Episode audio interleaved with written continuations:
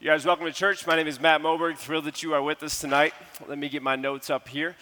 Um, this is the part of the program where, sorry, I'm accounting for all my kids right now. Are they all leaving the room the way they're supposed to be leaving the room? There's the last one. oh, you think you're better than the rules? Okay, I see you. Anyways, um, don't drop the G's on me. Regardless of what you get in this space in the program where we talk about some kind of um, textual content, we get into the hermeneutics of it all. The number one thing we want you to retain and walk away with is that who you are is more important than what you do, even if what you do gets more attention than who you are. If you fall asleep for the next 20 minutes and you don't hear anything else I have to say, I will still have peace if you can retain that alone. If you will let that peace catch up to you, let it sink deep within you, and let it speak a truth. Now let's get into the sermon. I have a story that I wanted to share. I'm feeling a little shaky about the illustration as far as whether or not it actually is worthy of sharing, but I'm going to go about it all the same. It's uncomfortable because I don't personally like to share when I go to expensive places and I spend money, but the story warrants it. The other day I went to the gas station and I filled up my tank. And I was there with my motorcycle, which the haters will call a moped, but we know spiritually it's still a Harley. And it was late in the evening, the sun had long been set, and I was filling it up when, at the end of it, when I had seen the, the brim be reached, um, I pulled it out, like you do at a pump. Problem is, is that the trigger had been stuck. You know what I mean? Like the trigger gets stuck? You know what I'm saying? Okay. Trigger had been stuck, not to my knowledge. I pull it out, the gas is going everywhere. I'm talking about all in the air, all over me, all over the str- everywhere. And we're next to uh, the book club restaurant. And so everyone that's having a meal, a peaceful, quiet meal, they see me flailing in this lake of ethanol and they don't know how to intervene. Nobody knows what to do, including me. And so I just keep shooting the thing in the air, not sure how am I supposed to get this on. And I can't take off my shades because when you drive a Harley, you can't just take off your shades. And so I am standing there until finally I figure how I unlatch this trigger and I let it go, and the thing comes to an end about $8.46 later, something of that sort. I get, in my, I get on my motorcycle and I go on my way with a full tank of gas. Maybe this, you know, yelp me later if this illustration doesn't pan out. My, like I said, my confidence in it is cracking as I go along, but when I think about that gas station, I think about the text that we're going to read tonight in Acts 10. Rachel, you are giving a face like, oh, this is not good so far. Stay with me, I'm going somewhere. I think about a text in Acts 10. I think about these disruptive, messy moments. I think about conversations that you and I throughout the week have had where we talk about this longing to grow, longing to expand, longing to progress in our own stories in the expansive and wideness of our hearts. That does not happen without making a mess. That does not happen without some form of a disruption being delivered in uprooting all of our other forms. All of the things that we have held along the way, all of the things that we have tried to carry with us, whether it be belief systems or otherwise. When I think about what happened at that moment, I think about these things.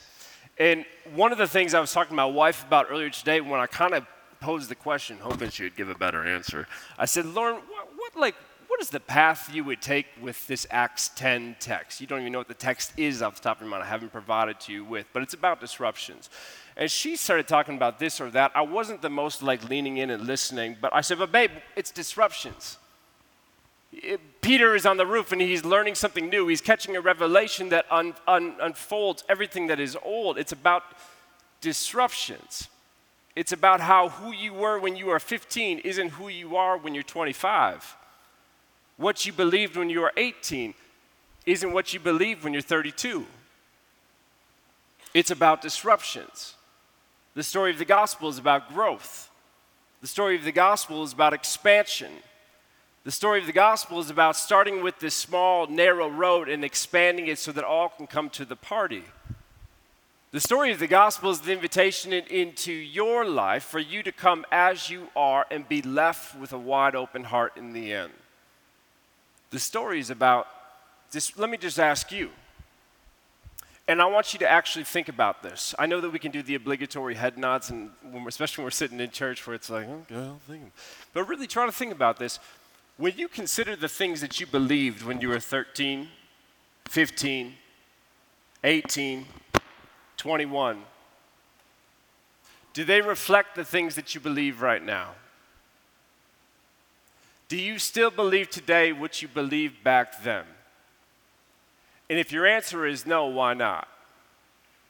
My hunch is, is that somewhere along the way, in the middle of your story, you ran into a gas spill or two, connecting it to the illustration. It's not as easy as it looks, Kevin. Stay with me. But somewhere along the way, in the own process of your own development, you had some kind of disruption that made you ask new questions about previously held beliefs, new questions about long held conclusions. When did it happen for you? Try to conjure up in this moment right now where the shift started to take place in you. Did you travel somewhere? Did you encounter a new perspective? Did you run upon some research that you had not previously considered? I mean, for me, if you're asking me about my faith formation and how I got to where I am today, the things that I am seeing today, the, the beliefs that I hold today, I have faces in my mind. We could be here for three hours plus because I could tell you about the times where I've sat at a breakfast table alongside of somebody else and they've told me a story in complete sincerity and it's I no longer was able to categorize them like I had previously longed to do so. The limitations on who I thought they were, they no longer were as strong as I once had held. They increasingly grew fragile with every word that they spoke, every experience that they had, every encounter that they shared. And so, if you ask me what brought me to where I am today in my spiritual journey, I would tell you it's the disruptions along the way. It's the gas spills that, yes, there was an absolute mess, but the Harley still got filled.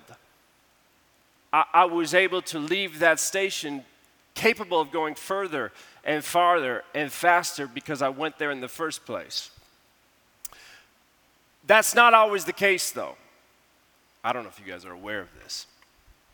There are some people, though, that walk through the world as if it's a minefield that is active where every disruption, even consider the past couple of years and all of the collective disruptions we have experienced the pandemic, Afghanistan, the economic collapse, Ukraine, Buffalo yesterday all of these massive uprootings. And again, that's just on the collective level. We're not talking about your personal calls that you've had with your doctor or your wife leaving you, or the things where finally somebody spoke up in the family and told the truth when we had long ago decided we were going to suppress this information. I'm not talking about the uprootings in your own life. I'm just ta- scratching the surface on the collective level. There are those out there who have had their worlds flipped upside down, and yet they have stayed steady with the status quo.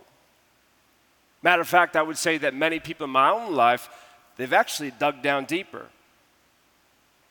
And it's in return or in turn, is that how you say it? Speak up, please. In turn. In turn. Almost made them more angrier.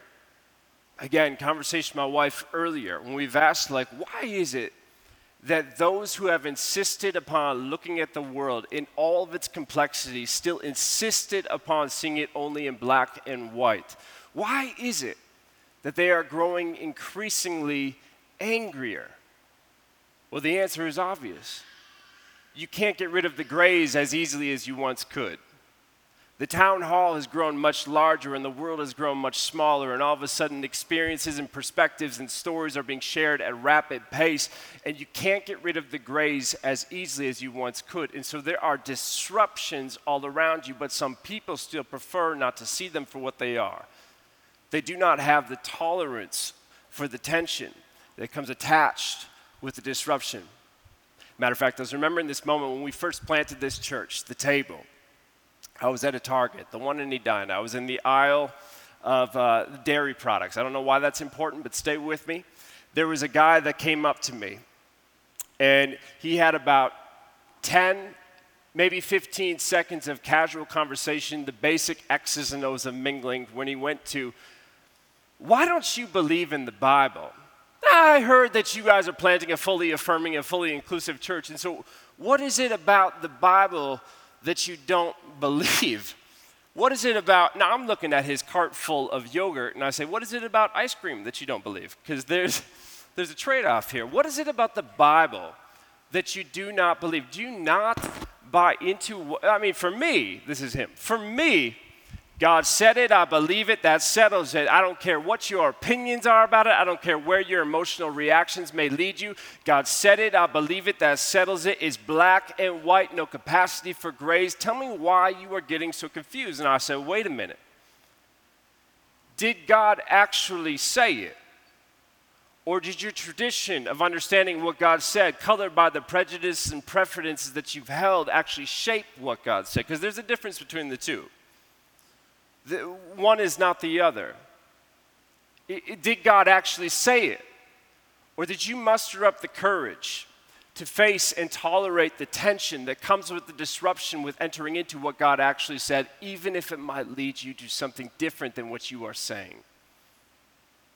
There's a reason why Jesus, in his magnum opus, his Sermon on the Mount, or Sermon on the Plain, depending upon which gospel you read, five different times he looks at the crowd that's assembled on the hill and he said, You have heard it said, but I say to you. Did you hear what he just said? He's not critiquing what the Bible has written, he's critiquing how people have read it. You heard it said. You've listened to the Midrashic tradition that was reacting to this text and interpreting in this way and setting it in stone and insisting upon its truth. But I say to you, how you heard it isn't how it is. There's a difference between the two. And immediately, you know what happens after that Sermon on the Mount? The Pharisees, the religious elite at hand, they come to Jesus and say, Why are you dogging on Moses like that? Why are you coming after Moses and everything, like our leader, our, our, our, our founder of our faith? Jesus said, I didn't say one word about Moses, but you heard what I said, and you interpreted it as some kind of abuse, indirectly or directly, of Moses. The question isn't about what the Bible has written, the question is about how you are listening. How are you hearing the text? Are you allowing life to unfold around you, to disrupt you, to spill gas all over you, and actually lead you to a place where you are more full more capable of going further? Or are you like those disciples who saw a Christ get lynched on a hill and decided to go back to the black and white world of Galilee where they could fish like they used to? Back to the simpler times.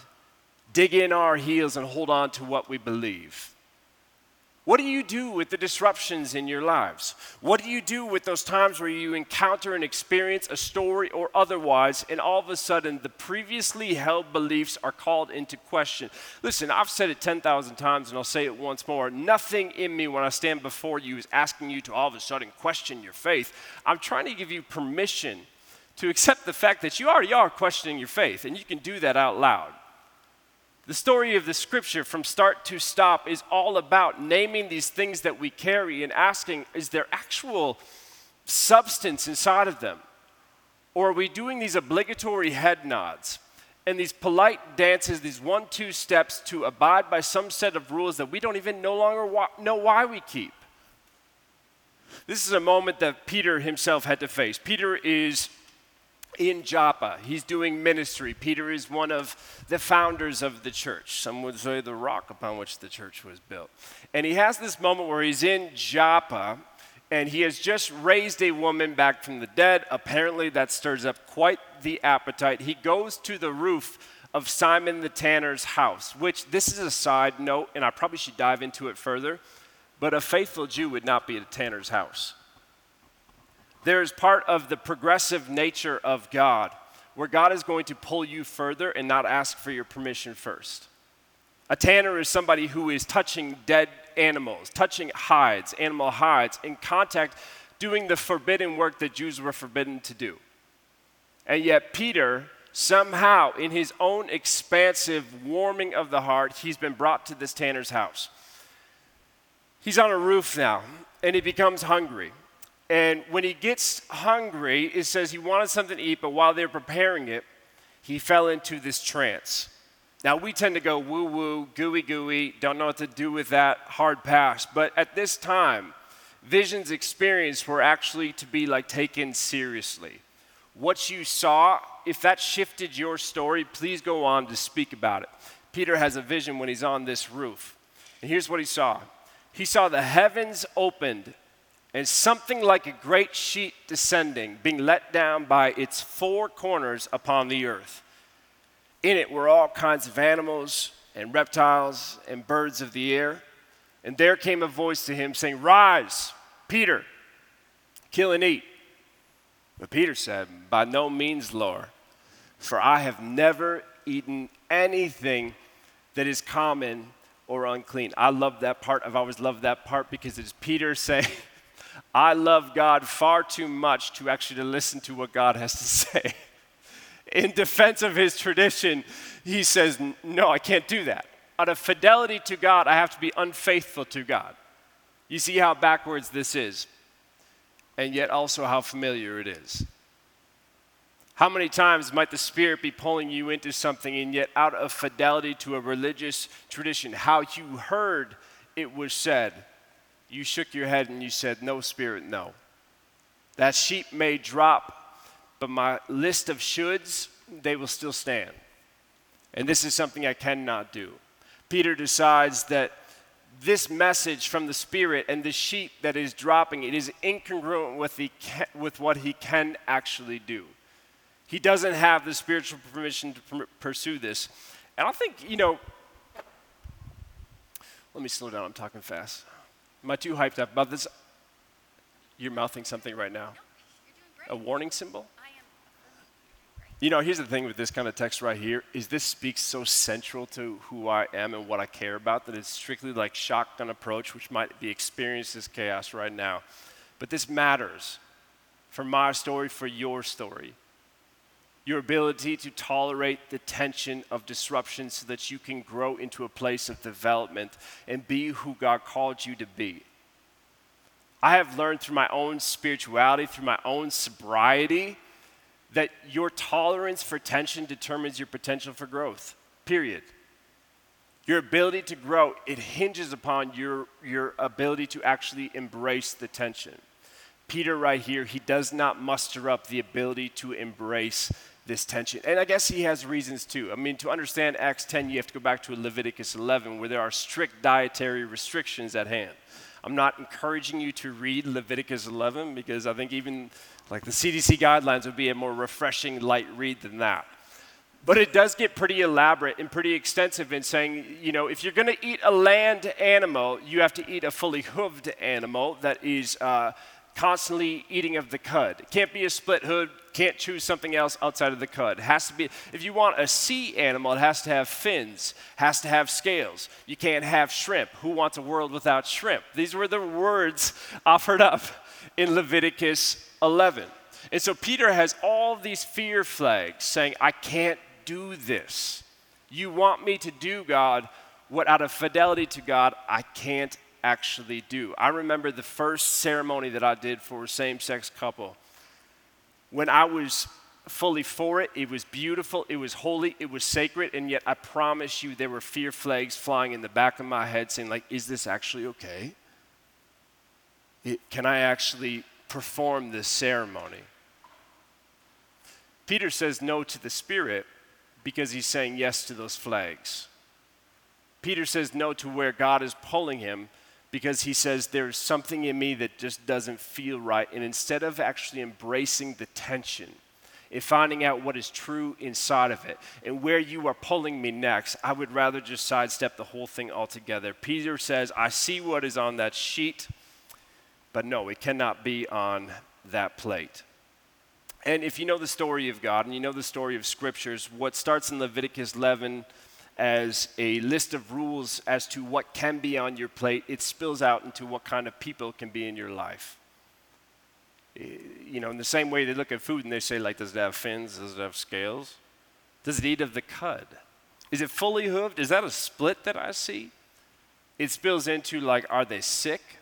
Are they poor? Are they Pharisees like me? Are they Gentiles? You say they're Jewish, what kind of Jewish are they? All these different labels, all these different systems of categorization to understand who is clean and who is not clean. Peter has this form in him that has been very formative. We all have forms and, and systems within us that have been very formative. But at some point, they can be restrictive. These things that helped us get a firm footing, at some point, they can be the things that weaponize our faith what was good for us in second grade in the basement of the church, listening to Miss Stephanie on the felt board, isn't as helpful for us when you are 32 and trying to understand who the person of Christ is and what it means for your life. Because the longer you live, the more complexities you collect. Peter is asked the list of Leviticus 11, are you really going to abide by it? Or are you going to see what the Spirit is sending your way? Case in point, the writer of Acts goes out of their way to say it's like a sheet and it's being held up by all four corners. You know what that means? There's a mess in the middle. If all four corners are being held up, that means that all of the animals, the reptiles, and the birds are colliding onto one another in the middle. It is an absolute mess. Nothing is getting out of here Levitically like cleansed. Everyone is picking up some level of uncleanliness in the midst of this. And Peter has to decide what does this mean? Many Christians want to be saved from discernment, but the ultimate question the gospel asks is will you lean in enough, embrace enough tension where you are saved through discernment? You are growing through discernment. You're not just dismissive of every discomfort that comes your way, you see the sheet that you would prefer not to see. It unfolds before your eyes. You hear the words of the Spirit that do not line up with the words of your tradition, you say, I will take the leap of faith. When we sing songs like the oceans, and we sing like, what do we say? What's the words of that song? Spirit, lead me where my trust is without. That's exactly what that's about. Can you bring me further than my previously held parameters have allowed me to go? There is no story of the gospel outside of this story right here. You read the text, actually, the holistic Bible, the Torah and beyond, from start to stop, from Genesis to Revelation, from the Garden of Eden to the New Jerusalem. It is all about inclusion. It starts with these questions of who are the people of God and who aren't the people of God? And if these are the people of God, how do we treat those who aren't the people of God? And then you have it emphasized in the life of Jesus, where you see the, Samar- the good story of the Good Samaritan is a story of inclusion. The story of the encounter with the woman at the well is a story of inclusion. The story of how Jesus responds to the temple, the women, the uh, widows, the lepers, all of it is a story of inclusion. And then you have this moment. What you might not be familiar with is this moment precedes another moment, this milestone climactic moment where Peter is being called to a centurion's house a Roman soldier's house, a Roman soldier like the other Roman soldiers who killed the Christ.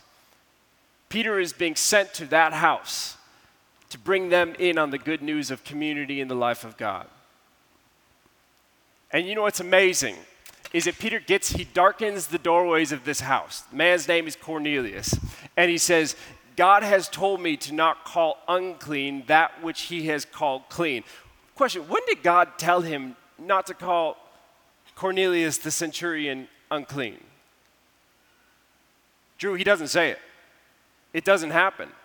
He showed him a sheet held up by all four corners where different animals were colliding, and Peter, through discernment, through looking at the life that was happening around him, from sensing where the Spirit was pulling him next, the Spirit could have sent down a sheet with graffiti on top that said, Go to the Gentiles, go to Cornelius, and tell them that they're in. Tell them that they're loved. Tell them that they're enough. But instead, the Spirit says, I will not spare you of discernment because it's a prerequisite for your growth. So he drops the sheet on top of all of his shoulds, and Peter starts to connect the dots as he's standing in the doorway of Cornelius' house, and he says, Listen, there's a sheep back there animals on top of each other. There's a person over here that I shouldn't even be in his house.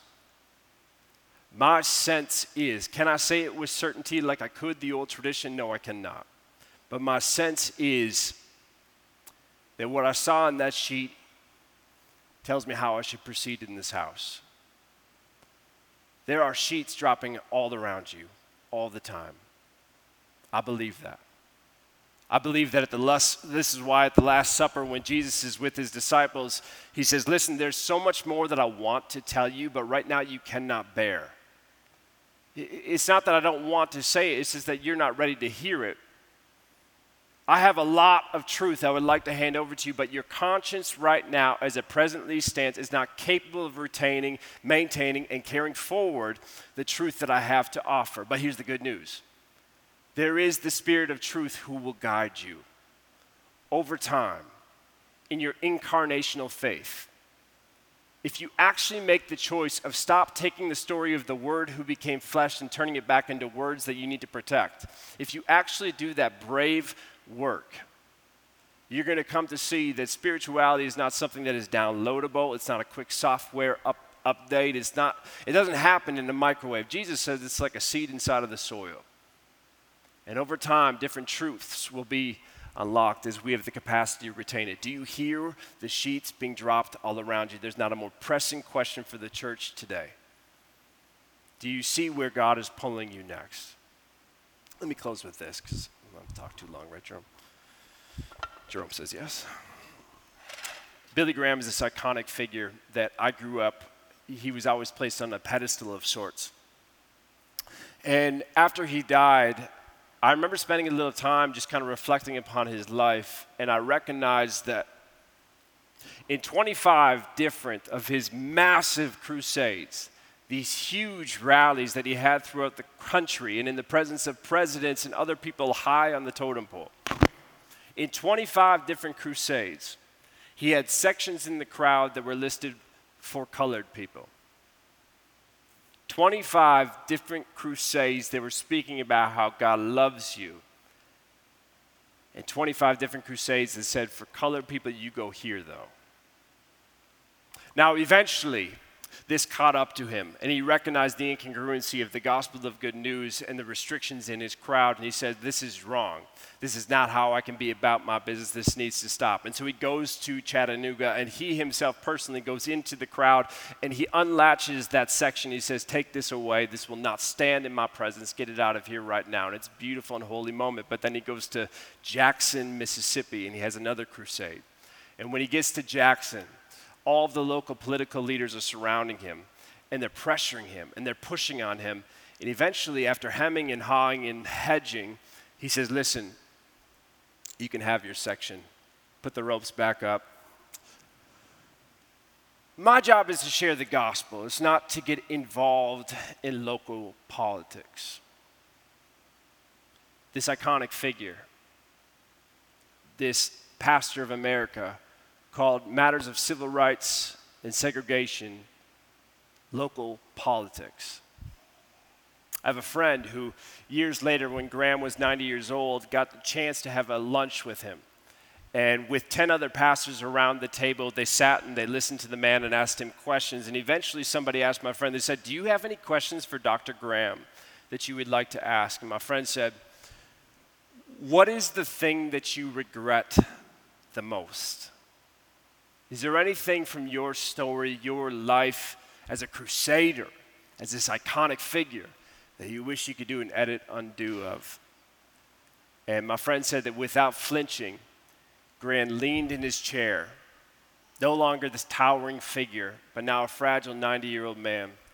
And he said to him and to the rest of the table, I would give 10 of my finest crusades to have marched in Selma. I would give 10 of my finest crusades to have been right about civil rights earlier on. I would give 10 of my finest crusades to take back the apathy that I extended to this situation. And the question came at him, and they said, Well, what made you change? And he said, The biblical text. Same Bible that he read earlier on. But after accruing and accumulating different shared experiences, hearing from stories, he went back to that same text with a new experience, and it no longer spoke the same words. A sheet had dropped, and the shoulds have left. May that be true for each and every one of us. Jesus, you are always forward, you're never back. You're always pulling us into what's next in the midst of what's now. And yes, it can be messy. And yes, it can be hard and difficult. And yes, there is tension involved, but God, you are good. And the things in our midst that are making us cause or call old things into question, God, that's from you. There's only one kind of creation that the Spirit will acknowledge, and that's new. And so, God, even in the midst of, for those of us who have been in this story for a long time, who have given our lives to Christ, God, make us a new creation. Give us new eyes, new hearts. Lord, so we can leave these lives of, where we live this severe, loveless form of accuracy and walk with widened hearts instead. Jesus, you are good. Jesus, we are grateful. Lead us on, O King eternal. In Christ's name we all pray. Amen.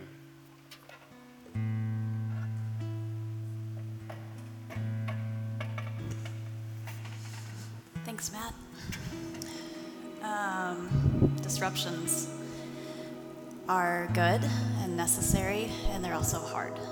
Um, in those times of tension and uncertainty, it's often hard to know what to do, what to think, where to turn.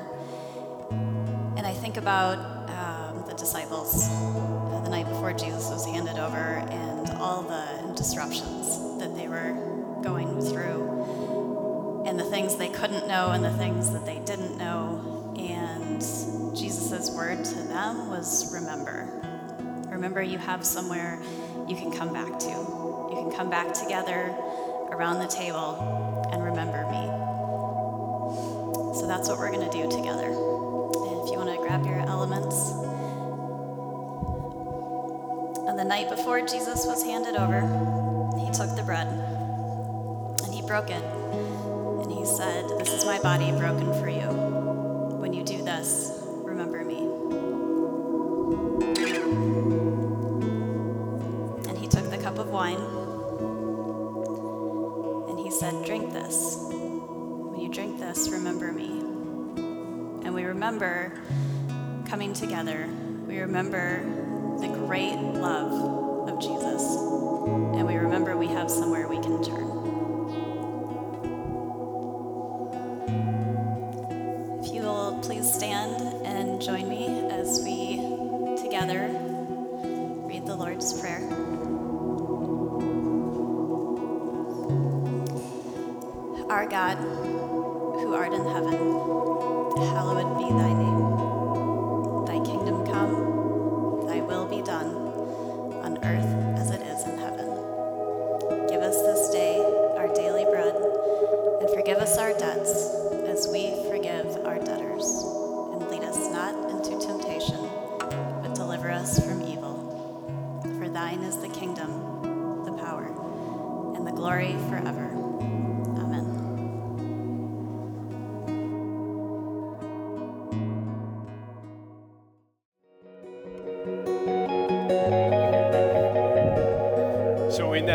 at that Target, I was just thinking about this, and then with the bow on the story.